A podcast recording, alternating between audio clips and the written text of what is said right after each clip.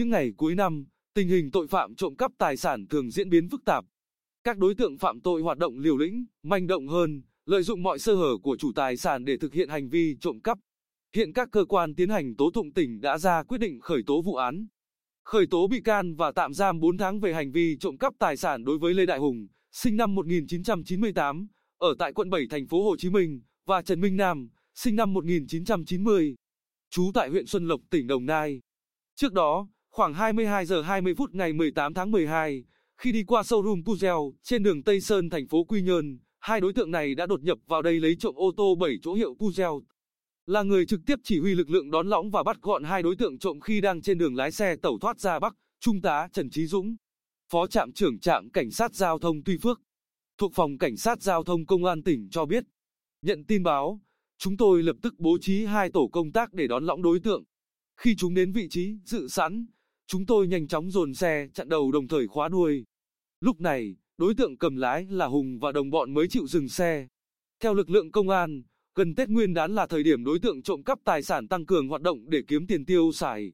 Để thực hiện chót lọt một vụ trộm, chúng đi rào các tuyến đường, khu dân cư để nắm bắt tình hình và lợi dụng sự sơ hở, mất cảnh giác của người dân để thực hiện hành vi trộm cắp tài sản. Như mới đây, gia đình bà L, thôn Trương Hòa, xã Hoài Châu Bắc, thị xã Hoài Nhơn, đi ăn dỗ, chỉ còn mẹ già bị đáng trí ở nhà thì bị trộm. Khi về nhà, gia đình phát hiện có dấu hiệu bị kẻ gian đột nhập. Qua kiểm tra tủ gắn trên đầu giường và tủ quần áo, bà L phát hiện 7 miếng vàng SJC cùng một số vàng nữ trang và 30 triệu đồng đã biến mất. Tổng số tài sản ước tính trên 360 triệu đồng. Được biết, trong các vụ phạm pháp hình sự thì trộm cắp tài sản chiếm trên 35%. Cụ thể, năm 2020, trên địa bàn tỉnh xảy ra 177 vụ với 221 đối tượng trộm cắp tài sản, so cùng kỳ giảm 20 vụ. Có thể thấy, trộm cắp tài sản là loại tội phạm không mới, nhưng tình trạng trộm cắp thường gia tăng một cách bất thường vào dịp giáp Tết. Do đó, công an các địa phương đã và đang đẩy mạnh các giải pháp đấu tranh phòng ngừa tội phạm nói chung, trong đó có tội phạm trộm cắp tài sản.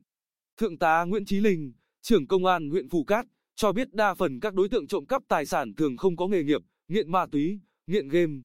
Do đó, công an huyện đã chỉ đạo các đội nghiệp vụ và công an các xã thị trấn tập trung lực lượng giả soát, quản lý chặt chẽ các đối tượng có tiền án tiền sự về tội trộm cắp tài sản, trực tiếp gọi hỏi, kiểm danh, kiểm diện để nhắc nhở, khuyên gian các đối tượng có nguy cơ phạm tội hoặc tái phạm. Đặc biệt, công an huyện đã xây dựng và triển khai các tổ tuần tra hoạt động vào những khung giờ linh hoạt, tập trung tại các địa bàn trọng yếu, Thượng tá Linh nhấn mạnh. Trong khi đó, lãnh đạo công an thành phố Quy Nhơn cũng đã chỉ đạo công an các phường xã và các đội nghiệp vụ đẩy mạnh công tác điều tra, làm rõ nhiều vụ trộm cắp tài sản, truy bắt nhiều nhóm đối tượng liên quan. Đặc biệt, công an thành phố Quy Nhơn đã xây dựng và triển khai các tổ tuần tra liên tục, khép kín, hoạt động 24 trên 24 giờ trên tất cả các địa bàn của thành phố.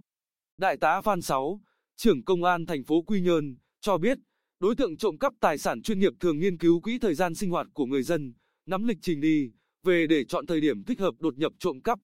Thường vào thời điểm chủ vắng nhà hoặc đêm khuya vắng người qua lại để ra tay.